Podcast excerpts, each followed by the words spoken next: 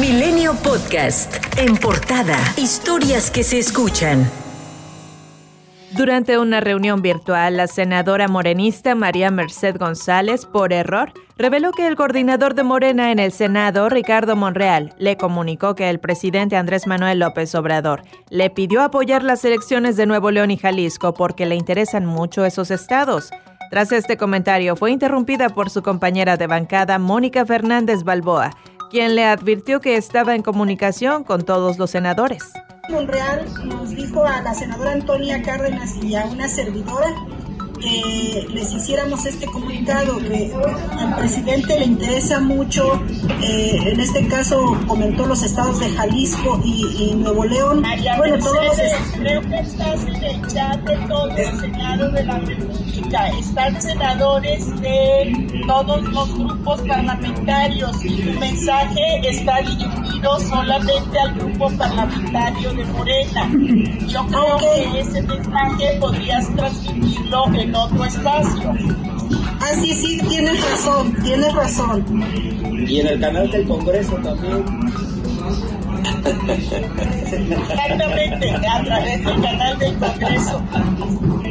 En tanto, la senadora escribió en su cuenta de Twitter que, en efecto, el presidente de Morena le pidió apoyar en Jalisco y Nuevo León porque Movimiento Ciudadano y grupos vinculados están usando recursos públicos y las peores prácticas de fraude. Y el candidato de Movimiento Ciudadano a la gubernatura de Nuevo León, Samuel García, acusó al presidente López Obrador de meter las manos en la elección de Nuevo León y advirtió que esto podría generar guerra sucia en el último tramo de la campaña. Por cierto, tal y como lo adelantó Adrián de la Garza Santos, candidato priista al gobierno de Nuevo León, presentó una denuncia de hechos en contra de Samuel García y su padre por su presunta relación con un grupo de la delincuencia organizada y por la presunta procedencia ilícita de recursos para su campaña. He presentado pruebas que acreditan depósitos en efectivo por parte de Enrique González Palomares, empleado del despacho de la familia de Samuel García, a familiares del Yune, el más reciente realizado hace apenas unos días. Y García Sepúlveda le contestó vía Twitter. Dijo que su único vínculo con el crimen organizado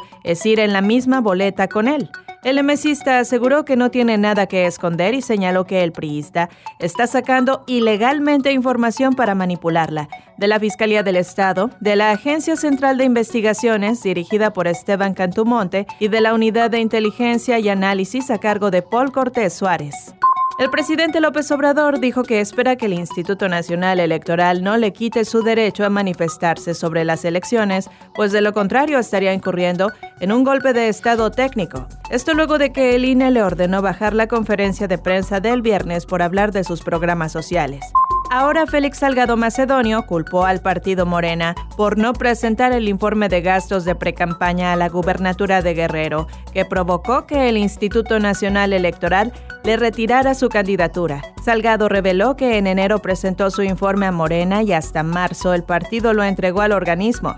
Tras desechar la propuesta de la oposición de discutir primero en Parlamento abierto, este miércoles se discutirá y votará en la Cámara de Diputados la reforma al Poder Judicial que, entre otros aspectos, prevé la ampliación de dos años a la gestión del ministro Arturo Saldívar como presidente de la Suprema Corte de Justicia de la Nación. El Consejo Coordinador Empresarial advirtió que la ampliación de cargos en el Poder Judicial sin modificar la Constitución abre la puerta a la modificación de periodos de otros funcionarios públicos.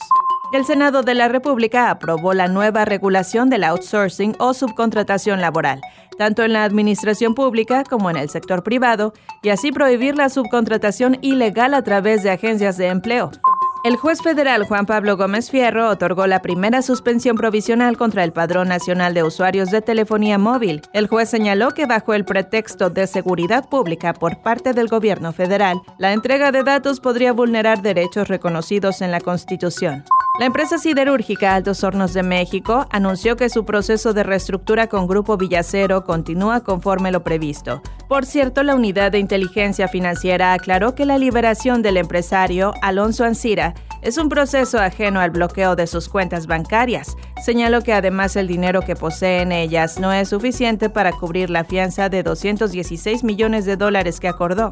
El presidente López Obrador celebró el acuerdo al que llegó el empresario, pero aclaró que el proceso se encuentra suspendido y sujeto a que el empresario cumpla. Además, el primer mandatario recomendó que el dinero se destine a fertilizantes para la ayuda a campesinos. López Obrador recibió la primera dosis de la vacuna contra COVID-19 de AstraZeneca durante su conferencia mañanera en Palacio Nacional. Mencionó que con esto quiere transmitir confianza en la población. Un llamado a los adultos mayores para que todos nos vacunemos. No hay ningún riesgo. Para empezar, no duele la vacuna, no pasa nada absolutamente. Con largas filas inició la vacunación contra COVID-19 a maestros y personal educativo en Chiapas, Coahuila, Nayarit, Veracruz y Tamaulipas, estrategia con la que busca el regreso presencial a clases. En nuestro país se registran 213.048 muertes por coronavirus, es decir, 582 decesos más. Además, se agregaron 4.262 nuevos contagios. Milenio Podcast.